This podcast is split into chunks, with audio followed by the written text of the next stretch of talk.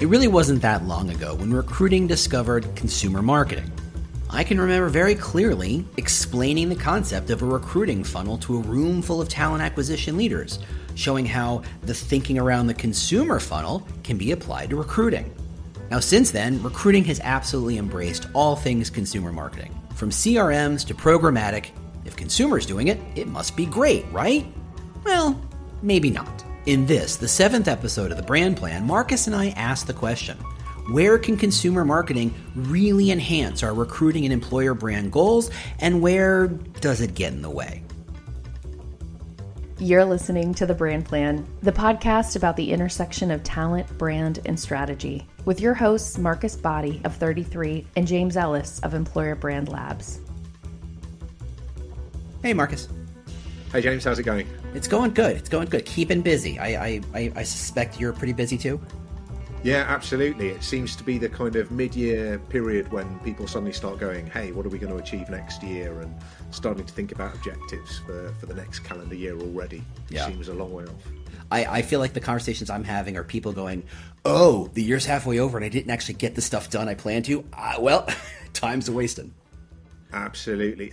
I was saying actually, I really wanted to do a, a project in kind of 2019 of everyone's 2020 vision document, and let's see how many people were actually anywhere close to it. I suspect it would have been a very small number, but you know. Oh yeah, not even close. Because no one saw what was about to hit them. No one. No. so this week I want to talk about.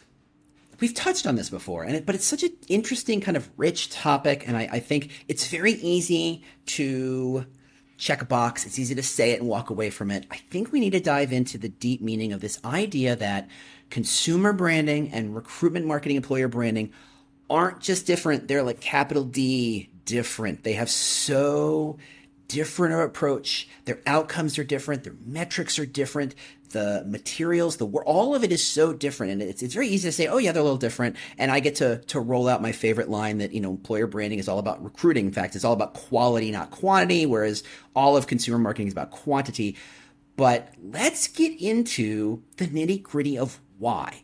Let's yeah, get yeah. beyond the the poster and the motivational line. Let's get into why is it why doesn't it work? I mean, you'd yeah. think consumer marketing has all the cool tools, it has all the cool thinking, right? They get paid all the big bucks. We should just do what they do, right? And now is when you're going to tell me how insane that is. Yeah, I mean, I, I think it's easy to jump into what the inferiority complex and go, oh, we, we're just doing what marketing do, but with less money. Yeah. And, and there's a bit of truth to that, of course, is that typically we do have a smaller budget, especially for those of you who are working for kind of consumer brands. You've definitely got a smaller amount of money but you are actually trying to do something different as well. And I think you shouldn't just get fixated on the fact of, oh, we've got less money than them and the person in charge of employer brand is not as important as the person in charge of brand. Actually, you are trying to achieve fundamentally different things as well.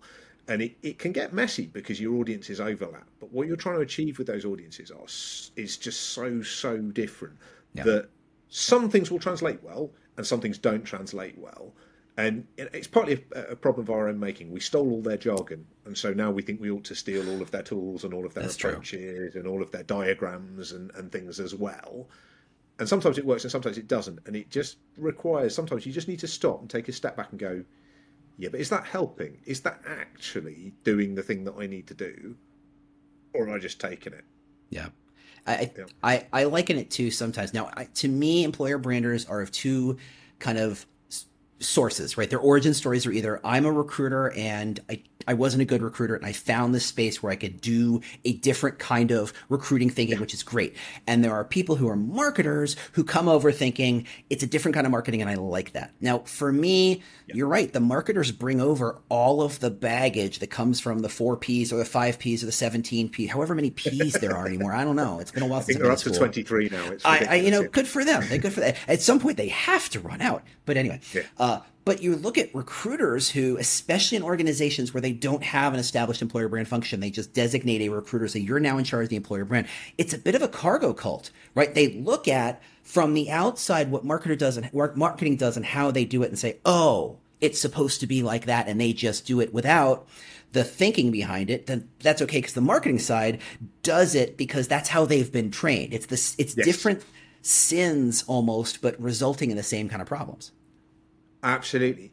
But I think I think there's there's a few things that we kind of we've already alluded to when we chatted about this before, but I think we could go deeper into about the objectives are fundamentally different and that changes all sorts of things but also for you know for most of you watching depends which country you're in or those of you listening the law is different actually your legal responsibilities in terms of diversity and inclusion and not discriminating are different yeah. to when you're doing uh, consumer marketing where you don't have those kind of constraints but also you know closely attached to that are the moral dimensions of what you are doing um, are also very very different compared to when you're selling a product where you that's not as big an issue who you're selling it to isn't a moral question yeah. whereas who you're selling jobs to is a moral question and you have bigger responsibilities there and i think that's where you have to be a little bit careful about the approaches you're going to bring doesn't mean you can't use those approaches but it does mean you might need to change them a bit you might need to rethink them a bit you might need to intervene and just retool them to do what you need them to do so let's get specific because I think it's very easy to talk in this kind of yeah. abstract kind of terms, and everybody's probably already sick of hearing this and have already found another you know interesting podcast. But presuming they have not, and hopefully they have not, let's get a little deeper. Let's start with yeah. The goals. Now, obviously, yes. consumer marketing, the goal is to create a lead, create a sale.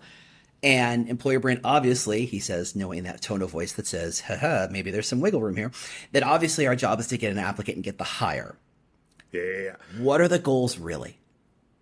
So I think there's there's an interesting thing that happens when when you look at what's good and what what everyone's definition of oh well that was a good campaign. Mm-hmm. I've I've been before I've been a judge at like employer branding awards and recruitment advertising awards, and you'll get a submission that says this campaign was really successful. It achieved three times the applicants of the last campaign, and you go, yeah, but was that good? Was that a good thing? It depends who those applicants are whether that's a good thing or not. I think this is the biggest fundamental difference when you look at you know the difference between consumer advertising and and recruitment advertising is you can't tell the difference between a good click and a bad click.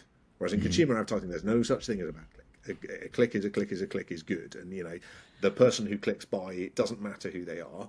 Whereas that's not the case in recruitment advertising, and you you know a campaign that gets one good click is better than a campaign that gets 10 bad clicks. Yeah. But you can't tell the difference between those to way down the line. And that, that totally changes all sorts of approaches, all sorts of things you might do don't work if you don't know whether a click is good or not. Mm-hmm. Yeah, to sales, to marketing, every dollar is a good dollar. It doesn't, exactly. right? It, it, yes, the answer is yes, I will take that sale to recruiting to hiring every applicant is not the same and you know taking a step further every click is not the same and Complete. You, are talking about you know whether you're selling chocolate bars or jet engines it doesn't matter if it's a long tail process or short tail process ultimately if the check clears the answer is yes yeah, in yeah. hiring even if you're hiring entry level people, even if you're hiring 20 entry level people you're taking kind of a flyer on a few of them, it's yeah. still about you have a limited quantity and you're trying to maximize what you're bringing in. And to me, that the challenge I've always had with it is everybody wants a metric, everybody wants a KPI, everybody wants a thing they can point to and say, we did that, therefore we're doing a great job. And employer branding honestly, in fact, as I listen to other professional branders, consumer branders, even they struggle with this idea is that most of the quote unquote branding and marketing metrics are, sca- are geared towards direct marketing. Did it yes. push them over the line? Did it take a browser and convert them into a buyer? And that's yeah. great, but when you converting a browser into an applicant is not the same value. And they're, they're it's very hard to say what is a metric that we care about especially since there are no hard and fast rules about what is a quality applicant which to me the second someone figures that out we're golden right? That's that answers and creates a foundation of is this good or not upon which we can build so much good work Absolutely. And, and, I guess the game for this is going to be harder for some of you than, than for others. If you're doing mass hiring, if you're hiring for the military or high turnover roles in retail or hospitality, then okay, quantity starts to become a good thing. And okay, we can we can move more towards those consumer approaches. Because actually now we need quantity and we need an ongoing quantity and it becomes a bit more similar. But if you're not doing that kind of hiring, if you're doing something, I don't know, in professional services where it's all about quality and actually we want fewer, better people, actually the number of applications can almost be a bad thing. Like if mm-hmm. there's kind of a there's going to be a Goldilocks point of the right amount of applications. Fewer than that is bad because you haven't got enough to shortlist, but more than that is bad because you've now got too many people to process and too many people to get through. Mm-hmm. And and with an awful lot of clients, I've done work which is actually more about trying to bring that number down. Yeah. And how do we help people who are not appropriate self-select out? Well, okay, that's that's a really sensible thing to do, but it now means we can't start measuring applications as as a good metric yeah. because we're actively trying to lower that. We're going to do some interventions, some self-assessment things on their website that that are designed to lower that number. So it's bonkers if we're still using that as our metric. Um, so I think this is what you kind of you need to have a look at your own kind of hiring objectives and go, how similar are my objectives to a marketeer's objectives? If you are playing the volume game, okay, you might be able to take rather more of their approaches. If you're not playing the volume game, an awful lot of the stuff that they do is predicated on the idea of driving volumes. And if you're not yeah. doing that, it's not going to be very useful to you. Yeah, and, and I love it when recruiting teams invariably get in a bind, right? There's always some team suddenly has to double in size, and that's always a good thing. Congratulations, that's wonderful. But the recruiter says we didn't get enough applicants. The go to is never we need to rewrite the job posting so we're more specific about who we actually want. The answer is always cast a wider net, take off four bullets and put ad spend out so we can get more people to click the button. And you're like, that actually doesn't solve your problem. The thing no. is, is that when we there's a fear based response to we didn't get, we're not filling the pipeline like we wanted. Quick, make it bigger. Just stuff it like a Christmas goose with more people who may not be qualified. Yeah, and I guess this is where, you know, it depends who's listening to this podcast where your responsibilities lie. Some of you can't see down that funnel. Some of you mm-hmm. are only tasked with throwing stuff into the top of the funnel, and it's very, very difficult for you to see what happens after that point. Whereas others of you are much more connected with whoever is handling that response. At smaller organizations, you might be the person doing that as well. Okay, you now have a much better visibility of is the kind of stuff I'm throwing in at the top of this of the right type of people that I want.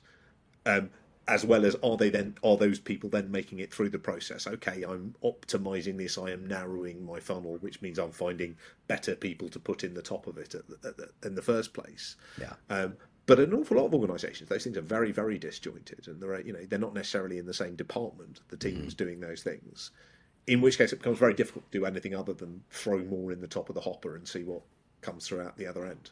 Yeah, and in, in a lot of ways, that's my one of my core arguments as to why I caution people from saying, "Oh, employer brand should always be in marketing."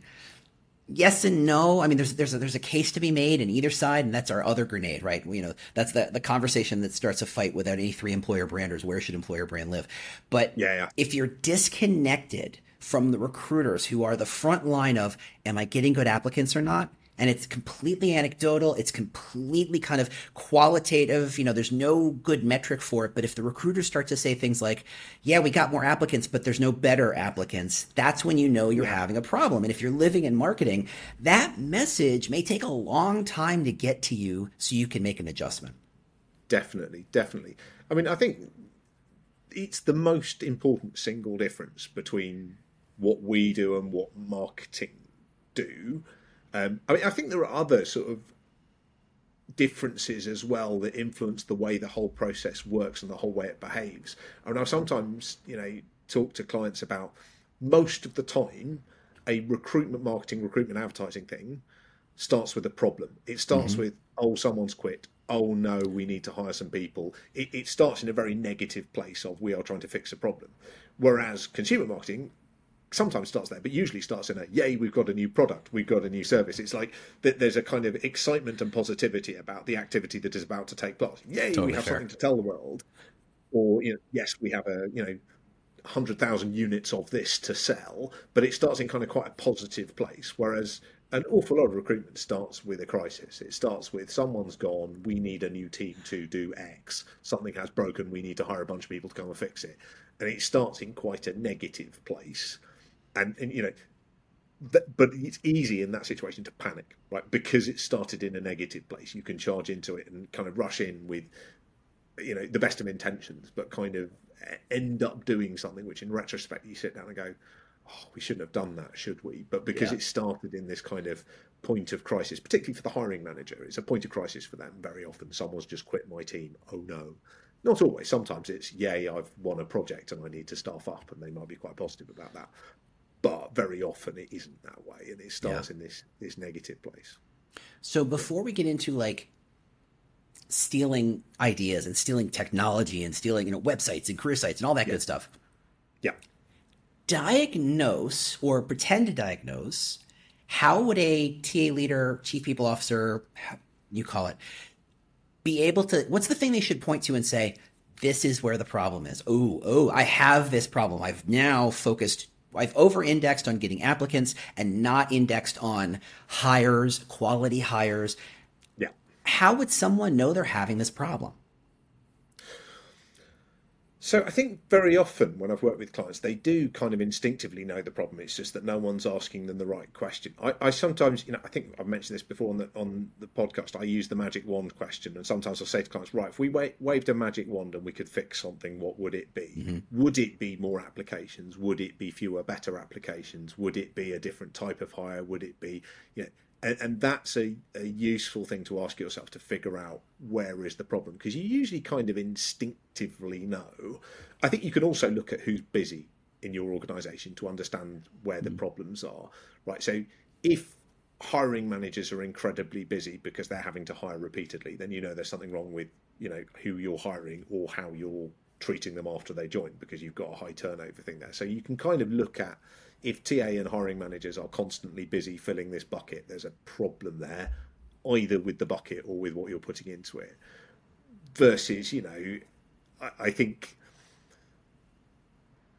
that's probably kind of the key thing to, to look at is where is all of our time being spent? Is it being spent trying to find candidates, or is it being spent dealing with candidates who aren't good enough, or is it being spent with line managers who are furious that the, all the people we sent them on their shortlist aren't shortlistable? And you know, where are you spending your time? What are your headaches as a team? You know, and if you have your dashboard of greens and reds, where are all the reds? Where do they keep cropping up? And then that will probably give you a clue of what's going wrong. Yeah, if you think of most directors of, of, of, hiring, directors of recruiting, whatever the you know head of TA, most of them have been recruiters for ten to fifteen years, which means they started yeah, yeah. 20, 2005, right? Yeah. Employer branding was a thing more in the UK and the US. Like most of the people I know who in that space, employer branding is still relatively new and talent strategy at that level is very, very new. And so what I'm noticing, and actually what I'm noticing in my LinkedIn chats when I kind of ask about this stuff, is that there's still this feeling that good heads of recruiting are just recruiters with a different hat.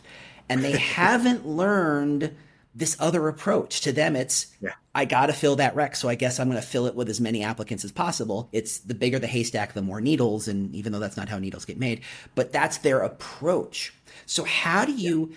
how do you counsel ahead of TA who knows there's something going on. There's too much friction in the machine. It, it, but they can't put their finger on it. Like, how do you kind of get them to see this idea that look, it, it's it's not a panacea. It's not a you know a, a, a silver bullet in any way, shape, or form. But if your challenge is you're doing all this work and you're yeah. not generating the output of quality hires on a regular almost predictable level. I know predictable is a fuzzy, is tough word to kind of get to in recruiting, but how do you kind of get to that with a recruiter, a head of recruiting who's in that spot? I mean, some of it is about you know where where is the problem that keeps recurring and won't go away. But sometimes you know you can come at it with with some hard numbers. I mean, I, I had a I remember so this is probably going back about ten years ago. I was working with a, a, really big engineering recruiter in the UK, and they said, "Oh, we're not getting enough applications into our engineering recruitment program." And I said, "Okay, how many applicants are you getting into it at the moment? And they needed civil and structural engineers, and they said we're getting about, uh, I think it was about one and a half thousand. And I said, right, there are only about two and a half thousand people in the UK do that degree, so you're yeah. already getting most of them, right? With the best in the world, whatever we do, you can't do a lot better than you're doing now. So we need to look at this really hard and go: Are you filtering out the wrong ones? You know, are you simply looking for people who don't exist, mm-hmm. or, or, you know, do you need to redefine the job to change who's who's going in, or do you need to accept literally aren't enough out, people out there to do your jobs and, and yeah. do something different? And and I was a bit suspicious because I knew that at the end of this they were only going to hire about twenty five of them. So I was like, well, how on earth are you getting rid of this many people with two ones in engineering from you know some quite good universities and this is a regulated degree in the UK so you can't just set up a university and do that degree it's got to be authored by the chartered institutes that is relevant to that. And uh, it transpired that you know the first stage of their screening process was to chuck out everyone who made more than five spelling and grammar errors. Oh. And I said, right, okay, so that's where the problem was in this process. The problem was not in attraction. The problem was not in branding. The problem was you had a selection criteria that made absolutely no sense. Oh, why have you got that in your selection criteria? Oh, because that's what the agency could screen for. The agency don't have any chartered engineers but they've got people who can spell and do grammar. So they were screening on what was available, oh. not on what was. And I said, you know, I was quite pleased with this line. I said, look, you want someone who knows what a semiconductor is, not a semicolon. And, and this, this is. Thank you very much. I was pleased with that one at the time. But you should be. You should be. This, this is this was at the heart of what was going wrong. Is actually their their attraction process was brilliant which I was quite pleased with because we were running it. But you know, it was there literally wasn't anyone else who were going to get into that. I said we, yeah. we we have frankly maxed out what is possible without going and hunting talent overseas. But seriously, how is that not enough for you? Because that is many many multiples of who you actually need to hire, and you know. There is no way that you should be kind of being that selective about who you're hiring. You need to get real about what you're screening. Yeah. I think particularly that can, that can happen in early talent programs, right? Yeah. You, you have a screening criteria that's hung around there, and no one can remember who put it in the process or why. That vestigial just, legacy stuff that's just sitting there. You're like, no one can kill it because no one can can ask the person who made it, is it okay to kill this? And it just sits and hangs around. Genuinely, and so it's, it's always my first thing when someone says we've got a talent shortage. Have you? Right, let's take a look at who you're rejecting, and are we sure that all of those should have been rejected because that, that's the first thing to fix before you start throwing more stuff into that funnel is to go are we really sure about the criteria on which we're rejecting people? Yeah. Because you know it's the law of diminishing returns, isn't it? You know that you know if it costs so much money to put a thousand people in funnel, it's going to cost even more to put two thousand in. It's going to put even more to put three thousand in because you've already got all the easy ones. You've yeah. got the easiest, lowest hanging fruit. So the the wider you have to cast your net, the more money it's going to cost you. The more difficult the places you're going to have to go and look in. Yeah. Have you heard the joke about there's a guy, it's midnight, he's on his hands and knees under a street light, and his friend walks past and said, What are you doing, buddy? And the guy says, I lost my car keys. He says, Oh, you lost him here on the street light? He goes, No, I lost him over there, but the light's better here. Yeah. Like that is so it like to me that's like like the you want to laugh till you cry kind of jokes about yeah. recruiting because there's so much about it is we did it because it was easy to measure. We did it because that's where the candidates were. We didn't know they were our candidates. Like they're doing the things that are easy to track and deal with, even though when asked, they know this is not optimal in any way, shape, or form. Have you ever walked through an art museum and asked yourself, how come this bunch of squiggles is worth millions? Or how come this Georgia O'Keeffe painting is so magnetic? These artists had the same paint, the same brushes, and the same canvases as everyone else, so why are these paintings so compelling? It's easy to say that these artists were more creative than others, mostly because creativity is misunderstood. So, what is the root of creativity? Stay tuned to find out. And, and you know, herein lies the difficulty of you know recruitment marketing versus consumer marketing is consumer marketing you can just go where that street light is and you can yeah. go if there's anything under that street light that'll do yep. whereas we can't do that and in particular those of you who have any kind of objective to increase the diversity in your organization the people you need to attract are not the ones who want to apply to you the most. Mm-hmm. Because the ones who want to apply to you the most are going to be the ones who are the most similar to who you're already getting right now. Soon as you say, we want more women, or we want people from more diverse backgrounds, or we want people with different socio-economic backgrounds, or, you know, some people got some really specific targets out there, that's when you're going to have to go and look in places where you know, it, it, you're going to get an increase in your cost per hire. You're going to get a reduction in the number of click throughs. You're going to get actually all of your metrics are going to go down if you're doing this job well. Yes. An awful lot of those things that you're used to measuring, the sign that you're getting it right is actually that an awful lot of these things we tend to think of as good are actually going to get worse. Your yep. cost per hire is going to get worse. Good. That means you're doing the difficult hiring. You're not taking the people most predisposed to you that, that, that makes me realize that another way of explaining the power of employer brand is that the stronger the brand is, the more the people you already want to hire are under that streetlight. They've already yeah, yeah, yeah. gravitated towards you because you offer something they care about. Whereas right now, it's a roughly equal distribution of people and you're just picking that spotlight and saying okay how do i pick the needles in that particular haystack? And i know i'm mis- mixing like three metaphors now. I'm like it's all matrix. It's like the inception. It's it's we've got a it's, haystack it's, under a streetlight. I'm trying to work that one out. That's... yeah. It's all inception. It's all metaphor inception. But that's the thing about employer brand says look if you you can draw those people to a place where it's not about you have to go find them on a retail one-to-one level. It's that you are drawing right. them closer so that when you do want to reach out it's a much shorter path to converting them. Exactly exactly. And it is it is a much longer play game than a lot of consumer advertising where it's like yeah. i have a thing to sell and i want to sell it in quite a short time frame i want to sell it this year yeah. uh, you know probably within the next few months. And as soon as i'm doing anything digital i want to sell it today. That's the kind of time frame horizon you're looking at and employer branding is not going to work on that kind of horizon. It's going to work on a much longer thing of I want to predispose these people to join me some point in the next five years. And it's going to be a much slower tail for some of them. Some of them it won't be, and it will be that quick journey and brilliant. But you know, that tends to be at the recruitment marketing end of things is the quick return. Employer branding is a longer play game but that brings more people into your orbit so that when you do need them, when you do have a job for them, when they are ready to look for a new job, yeah. you're in a much better position than you were in. And that's so different from so much of consumer marketing. So let's dive into the, the nitty gritty. So I can think of two major areas I think we could totally beat up with a stick, and that is yeah.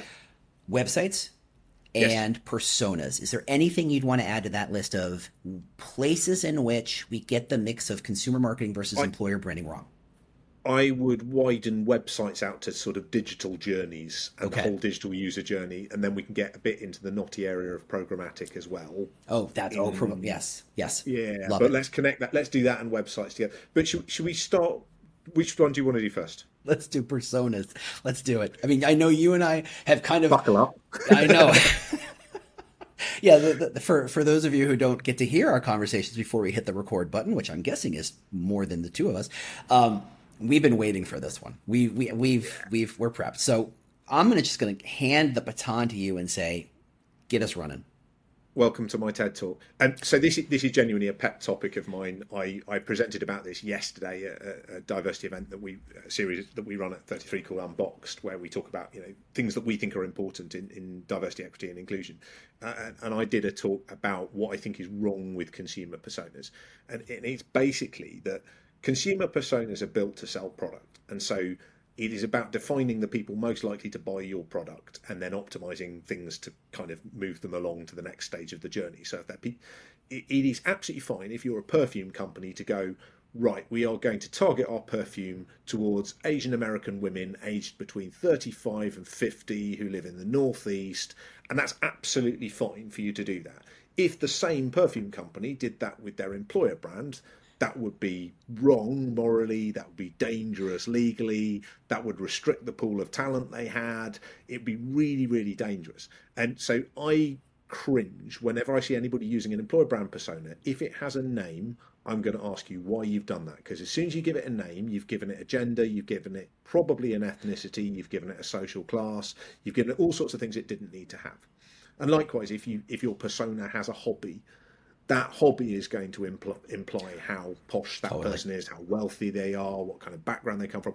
If it, if there's a genuinely good reason why someone needs that hobby to do the job, fine. But if there isn't, I'm going to question why you've done that. And the problem is, as soon as you start pulling out those things from personas, you start going, okay, well, we won't give it a gender, and we won't give it a name, and we won't say what age it is, and we won't say what hobbies it has.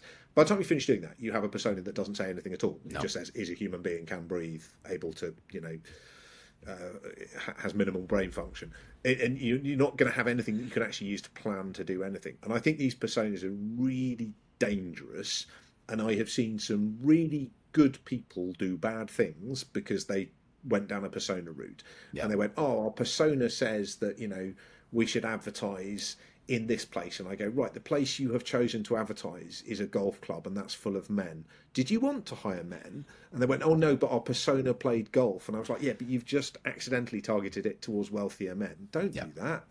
And, and you know unless there's a really good business reason why this person needs to be able to play golf there is yeah. no good reason to have narrowed it to that and and actually, you know, the, the research that said this is the most popular hobby amongst that group is probably not wrong, but that's exactly why you shouldn't be advertising there yeah. because you are going to do horrible things to the, the, the diversity of your organization because you are going after the most sort of populous group. Yeah. So I think you there are situations where you can use personas. Personas are very useful if you define them by what someone wants or what they're trying to do.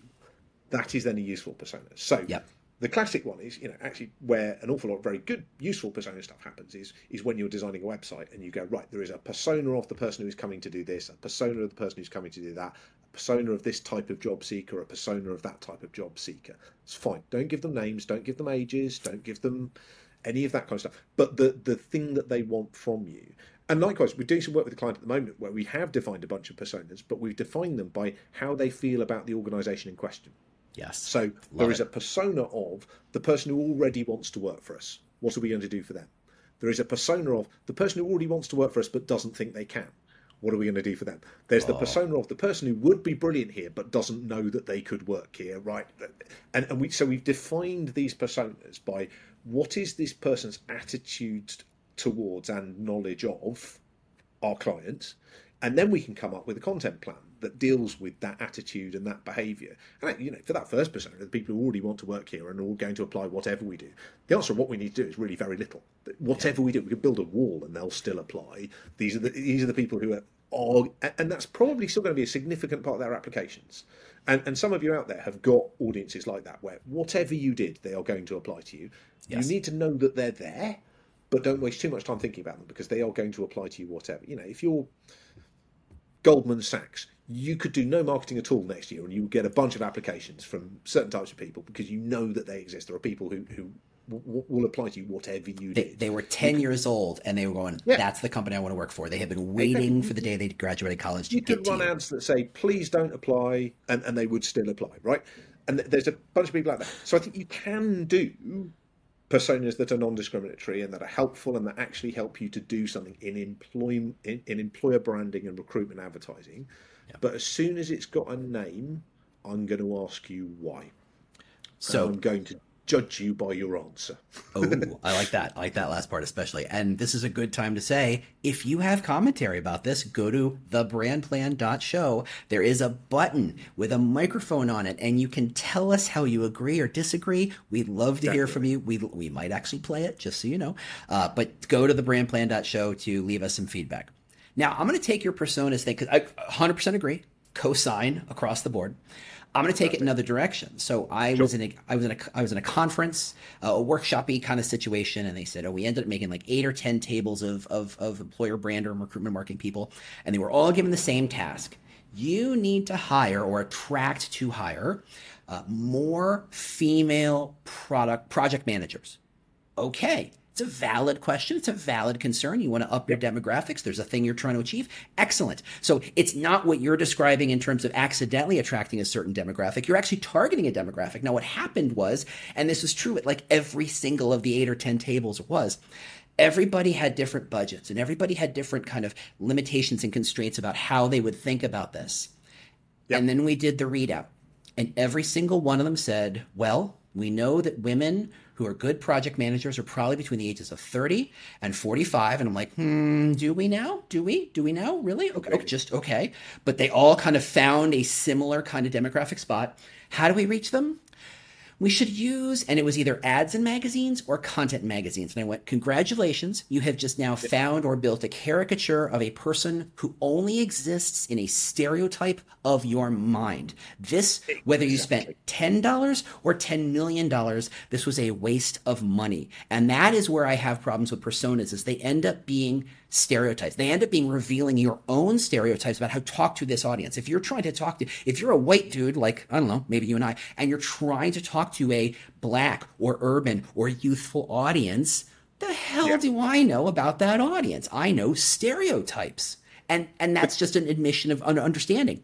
That is not going to be useful in targeting that audience to get them to move.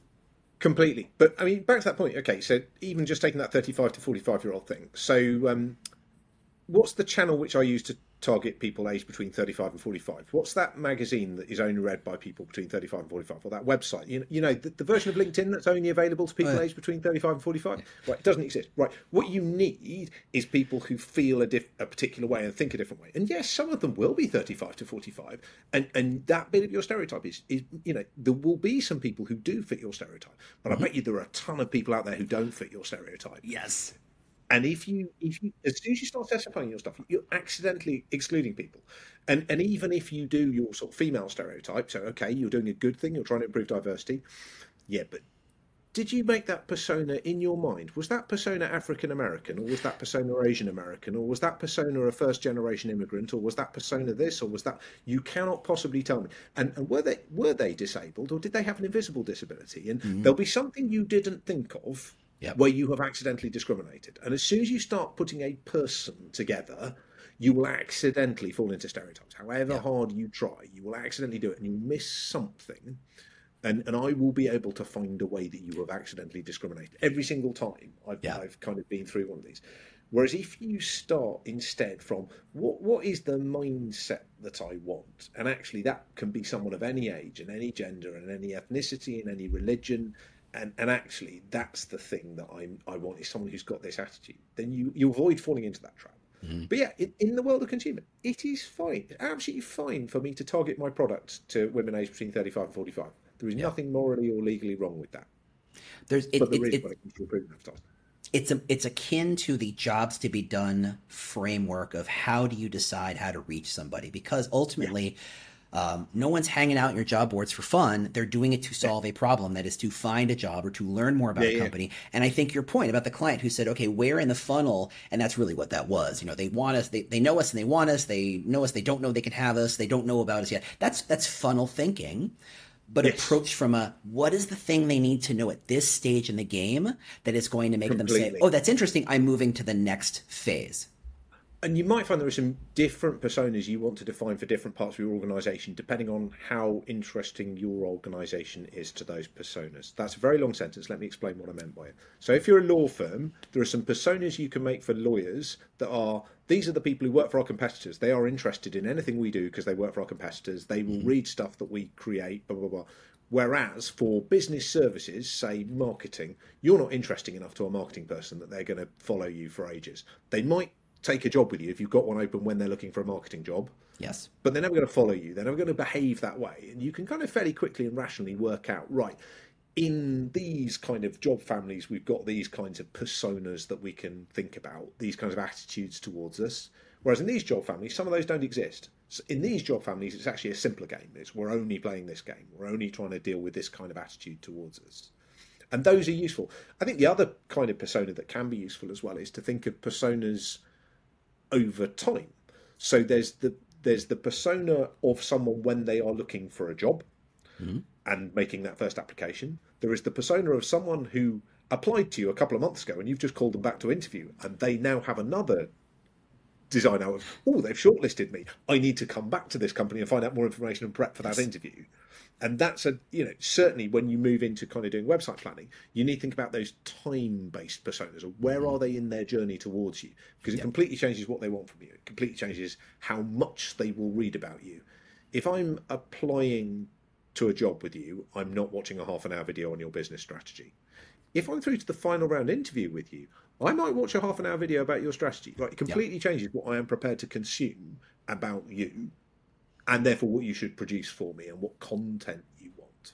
Well, look, but yeah, we've I moved think... in. We've moved into digital uh, marketing. Yeah. Look at that, so so seamless. It's we didn't even was, script that. That's amazing. amazing. Yeah, yeah, yeah.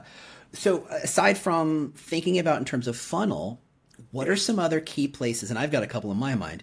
Uh, what are some key places on the digital internet side that we can say, look, you're thinking around how to talk to candidates is being overly informed by what your consumer marketing has done and you're not approaching the challenge as a candidate would like a, as a candidate would want you to approach that challenge.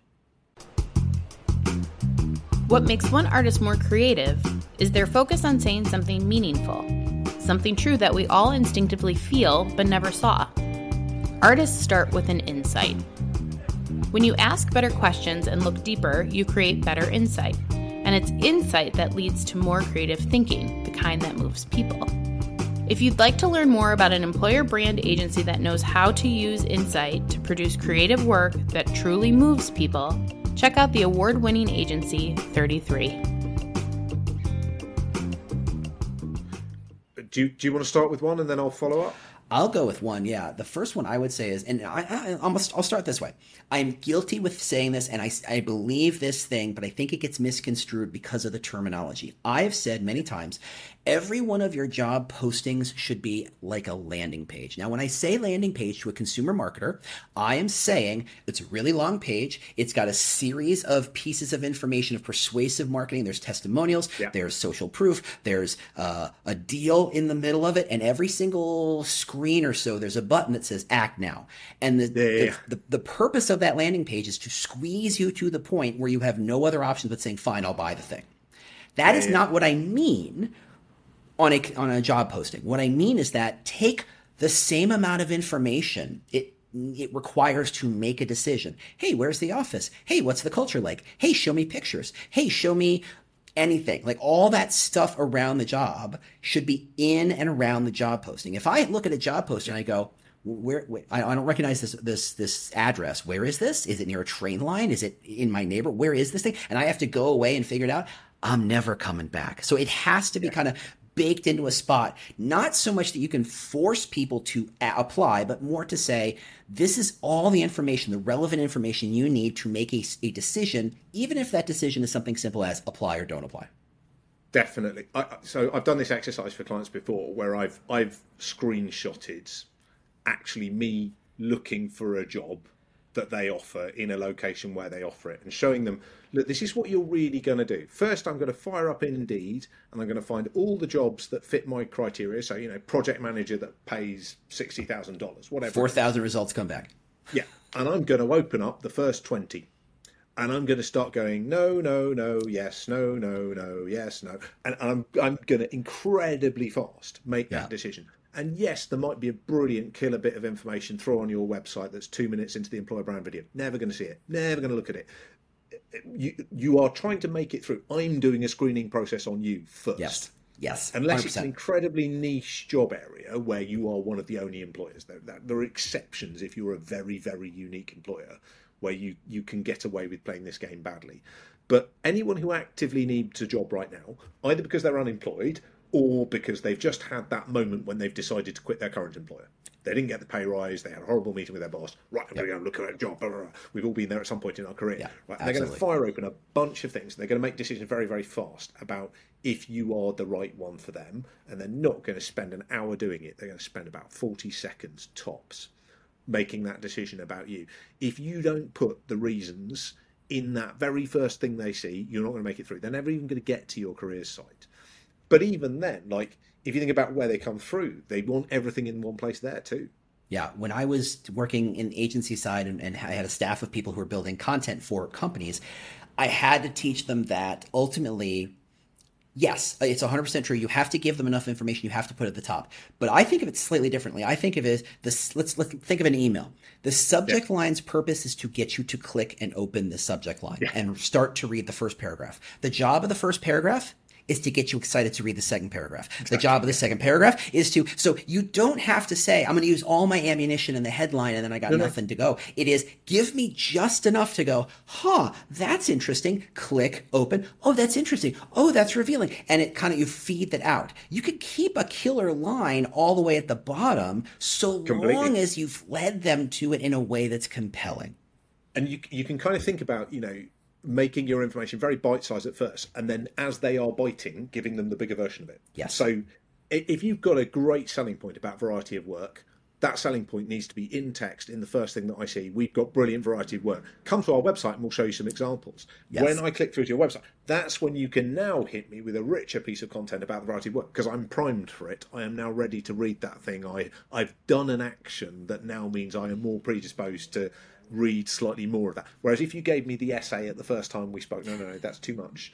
And it, it's you want to give them like the little appetizer taster menu of what you have to say quickly. Then, if they bite to that, then you can start telling them a richer story. But you know, even then, people are not going to go and read your entire career website to figure out whether they should work for you. Yeah. The only person who is ever going to read your entire career website is me when you become my client. I will read the whole thing, and I'm the only person who will have read the whole website ever. Um, but we know, or that or the legal team who's from- reviewing it before they put it out. That's the only other person who's going to look at it. Even then they've split the job up. That's too big a job for one person. So like no one has read the whole career website except me. Um, and uh, but this is this is the reality. And so you know we've got a lot of data that shows you know candidates just bypass all the stuff on your careers website and they go straight to the job listing and that's mm. where they're making the decision and you can do some clever stuff we you know we've got some clever bits of kit that allow you to throw in stuff into the job and and make the sell there but that is where people are going to make these decisions there are exceptions there are, if you're doing like a graduate program they're going to make this decision a little bit slower. Yep. Yes, you can give them slightly more information. They will make slightly more consideration. That they do behave ever so slightly differently because they've Yeah. got a bit of time and they're not trying to get a job now. They're thinking about where they might work this time next year. So they are a bit more patient. But even they've got a finite appetite for this stuff. And you've got to think about, you know, how do I make the first thing someone sees really exciting and intriguing and short? And then how do I then, if someone liked that, how do I feed them more of it? Yeah. Uh, and, and, and ironically, that is how consumer marketing thinks. And that is something we should be stealing from consumer Completely. marketing. Get to the dang point. Tell me something that makes me want to read more, to learn more. You're not, uh, the challenge, the, the opposite of that is when HR kind of steps in and says, okay, we have to legally say these 12 things at the beginning. You're like, yeah. you've now created a hurdle that no one wants to overcome. You're done. You're toast. So take the lesson from recruiting or from consumer marketing. Say, give them something they have to know that compels them and provides them momentum to force them over that obstacle. Right? If you have to read that stuff, give them a good Yeah, reason yeah. to get through it. But I think one of the big differences with the consumer marketing thing, though, is in that digital journey. So if you're a, a clothing website and you've spent some money driving me to your clothing website, you want me to look at all of it. Yeah. Likewise, if you're a car manufacturer and you've spent, even if you've attracted me with this model, the CX model, you, when you get to your website, you want me to look at the CX model and the DX model and the Super and the rest of it. You Yeah. want me to browse your whole website. Yes. With for a lot for a lot of true. reasons. For a lot of different Exactly. reasons. Anchoring of price, understanding of features, education. There's a lot of reasons. Exactly. Whereas, whereas your job seeker is not going to do that. If I'm interested in the project manager job in Akron, Ohio, that's the only bit of your website that I'm interested in. I don't care that you've got another project manager job in Fresno because I'm not in Fresno. I'm in Akron. I am only interested in the thing that I came to Yes, see you 100%. about. Probably. There are going to be a couple of exceptions, and somebody will go, "Oh, what about?" Yeah, there will be the odd exception where you've got people who are a bit more mobile and or might be interested in more than one job. Yeah. But most people aren't. Most people are only interested in one product that you have to sell. It's a particular job that they are suited for. It's the only one they can apply for. It's the only one worth applying for. It's, it's the only one they get through for because Yeah. you know the salaries and the locations and things are going to constrain them.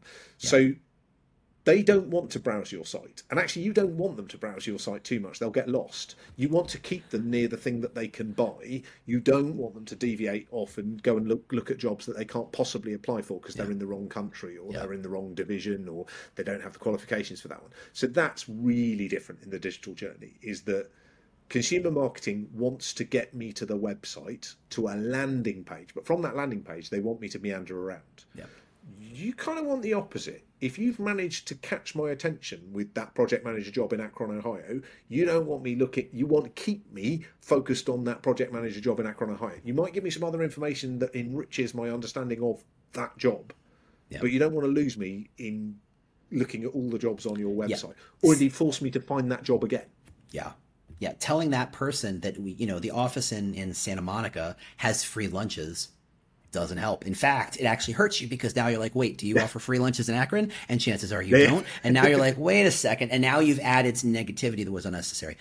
So beyond the website, what is another kind of digital channel? Before we get to programmatic, I'm saving that for the the the the, the dessert.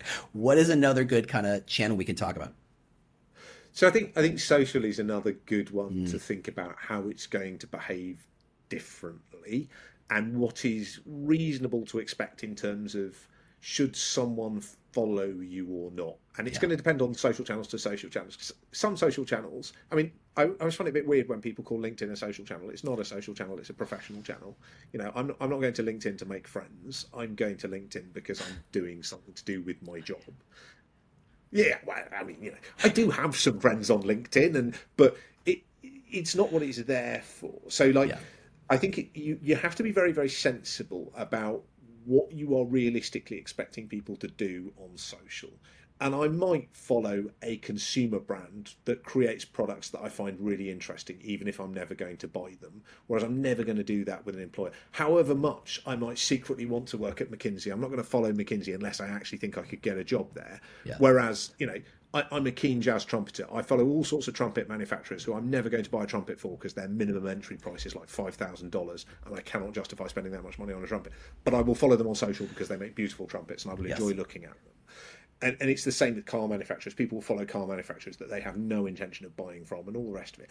Employment it doesn't really work that way, and you've got to think about right what what job are you expecting this channel to do? we talked about it a little bit with our deviation about TikTok, but with this, are we aiming to talk to the people who already definitely want to work for us? Are we using this to try and get into the lines of people who aren't who don't know us and and thinking through what job you want that to do? And it's going to be so different from a consumer brand where I'll follow them if I might vaguely buy their product at some point in the future. People are much more wary of doing that with employers.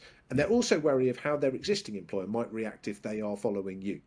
So, you know, some people can get a bit funny about following competitors on LinkedIn because will it look disloyal if my current employer notices I'm following that competitor? Of course it won't, but they have that fear, particularly the younger audience, get very worried about someone's going to check my social profile and see what I'm doing. No, no one has that, kind of time. But yeah, no one, no one cares. You could get an AI to go and do that. You could do that That's you know, very easily. That's fair no one's done that yet, or very few people are doing that yet. But you've got to think about what is reasonable to expect from this audience, and therefore, how am I going to use that channel? It's probably going to be slightly different to how consumer agencies use it. Yeah. Some things where you're more interesting and where you are, because you are job relevant, right? If I am an accountant and you're an accountancy firm, anything you say about accountancy news is job relevant and I might be interested in, even if I don't want to work for you yet. So content marketing can work really well, especially within an industry sector and you should definitely think about what you're doing there. Mm. Um, but some consumer approaches. Let's get as many followers on TikTok as possible. Why? What, what, what, are you going to do with them? Yeah, exactly. What, are you going to put each of your jobs on TikTok as a post? That's going to be fun. Like, there's, there's, nothing you could do with that, even if you succeeded in having loads of people following you on TikTok. TikTok, what you, you're not you're not going to be able to achieve much with it. I have no problems calling it TikTok though. None. No, no, I, I kind of like that. It kind of distills it. Uh, look, I cut my teeth in, in, in, content marketing. Like that is my that is where my brain lives. It's been translated yeah. employer branding in a way, but it thinks in that regard. And I'm always thrown by the consumer marketing team who says to the employer brand recruiting team, whatever it is, no, you can't post on LinkedIn. That is for consumer marketing. And you're like, wait a second, who is going to LinkedIn to buy stuff? Are you selling consulting services because that's you know you're not what else you're not buying trumpets you're not buying headphones you're not buying cars on linkedin that's not what it works and the problem there is that both sides of that argument have so narrowly defined the story they're trying to tell, they don't realize they're telling the same story. And in fact, yep. if you take a, hey, this is, let's take that accountants, accountancy firm that you were referencing a minute ago, yep. it's like, this is the trends in accounting. And by the way, when you're looking for an accountancy job, it doesn't mean you have to wear a suit to the interview. It doesn't. These are things that have changed, and here we're an example of how this has changed. That is useful yeah. information to a candidate, but it's also relevant to someone understanding the market who is trying to choose an accountancy firm. There's so many overlaps, but when you narrow it down to, well, the recruiting team has to post we're hiring and join us, and we're you know open for business or whatever junk they're posting that no one cares about. Like literally, yeah. no one cares. And then you have the consumer marketing or the corporate marketing saying things like our CFO just got a, an, an award.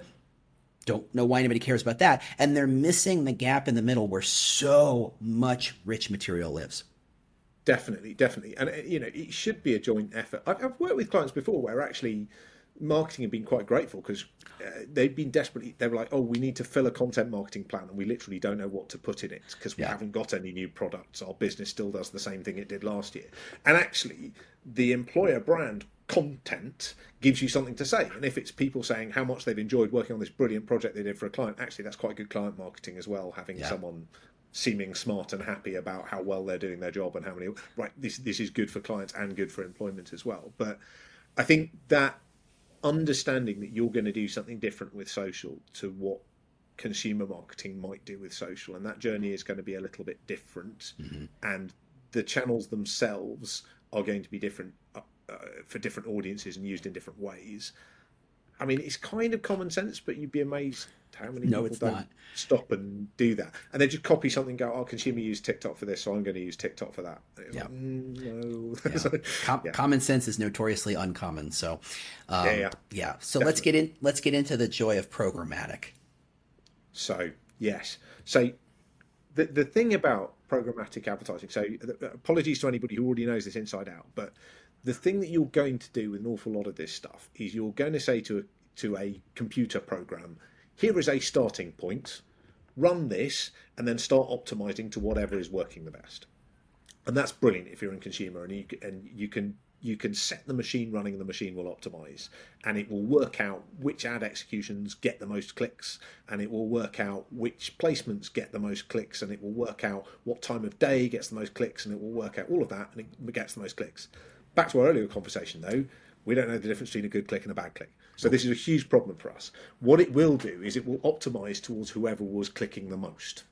Now this can end you end up in some really weird places. And i've had a client before who were recruiting for some specialist technical roles in the UK, and programmatic started to optimize towards people who couldn't apply to those jobs because they weren't even in the UK, they were in another country and they didn't have the right visa requirements to come in, but they were the ones who wanted to work for them the most. And that's an extreme example, but even you know within a country, you know the reality is some of you the people who want to work for you the most are not the same as the ones that you want to employ. The programmatic will optimize towards the people who want to work for you the most.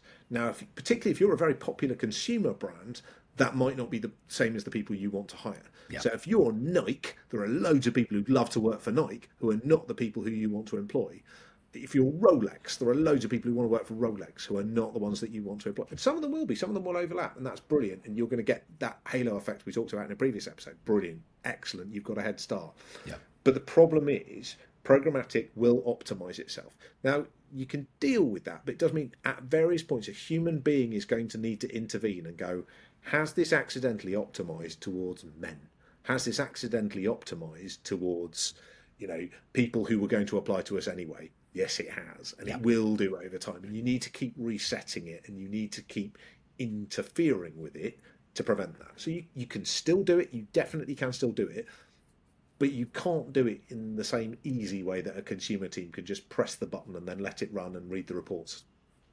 Yeah, uh, programmatic is is geared around this idea of someone who likes to buy sweaters is going to look like someone else who likes to buy sweaters, and. Yeah okay, when do they buy sweaters? And I just don't think yeah. any of that stuff really applies. I mean, to your point, if you're optimizing around, first off, the the the, the real selling f- point to most companies is that the per click basis for programmatic is usually significantly cheaper.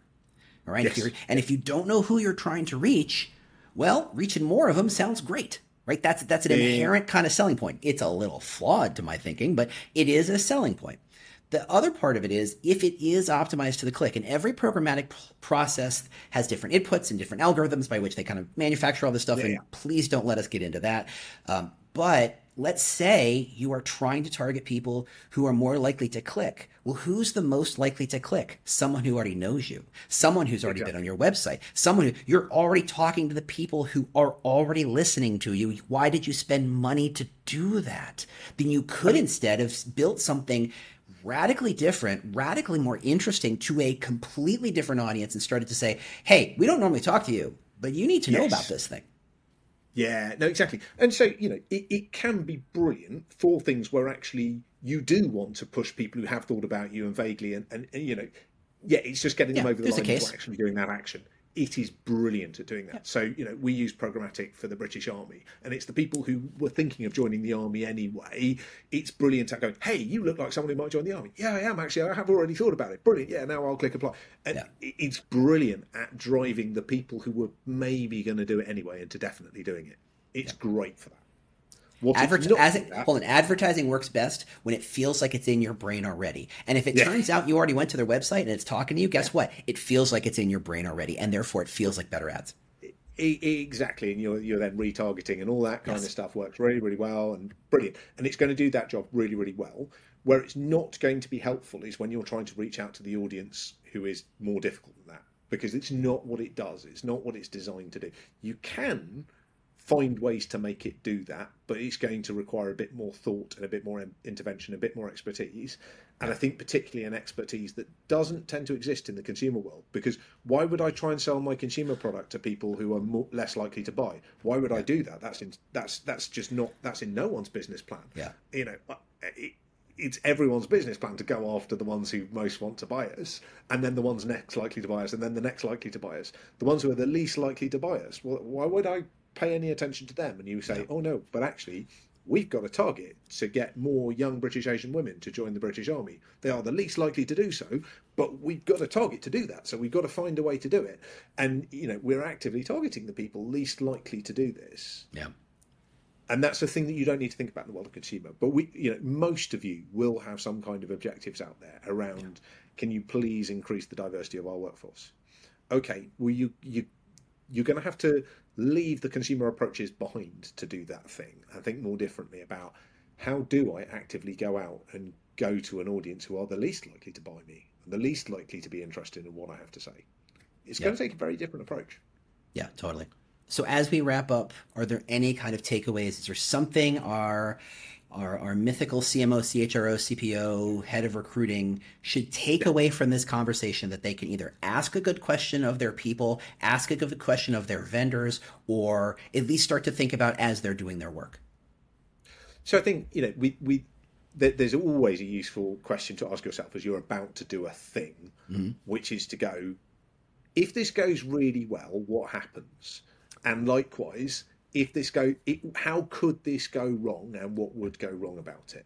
But actually the, the, asking yourself if this goes really well what happens very often prevents you from doing something silly. Yeah. So you know if you're about to do a mass marketing campaign if this goes really well oh we'll get a million applicants. Oh what would we do if we got a million applicants? Maybe we shouldn't do that. And it, it's like what happens if we succeed is quite a good question to ask yourself because sometimes it makes you realize actually your definition of success isn't yeah. very good and it might prevent you from making some of those errors. But I think also to the non-marketeers, to the the HR talent acquisition people, don't underrate your own understanding of the complexities of employment law and recruitment and diversity and inclusion.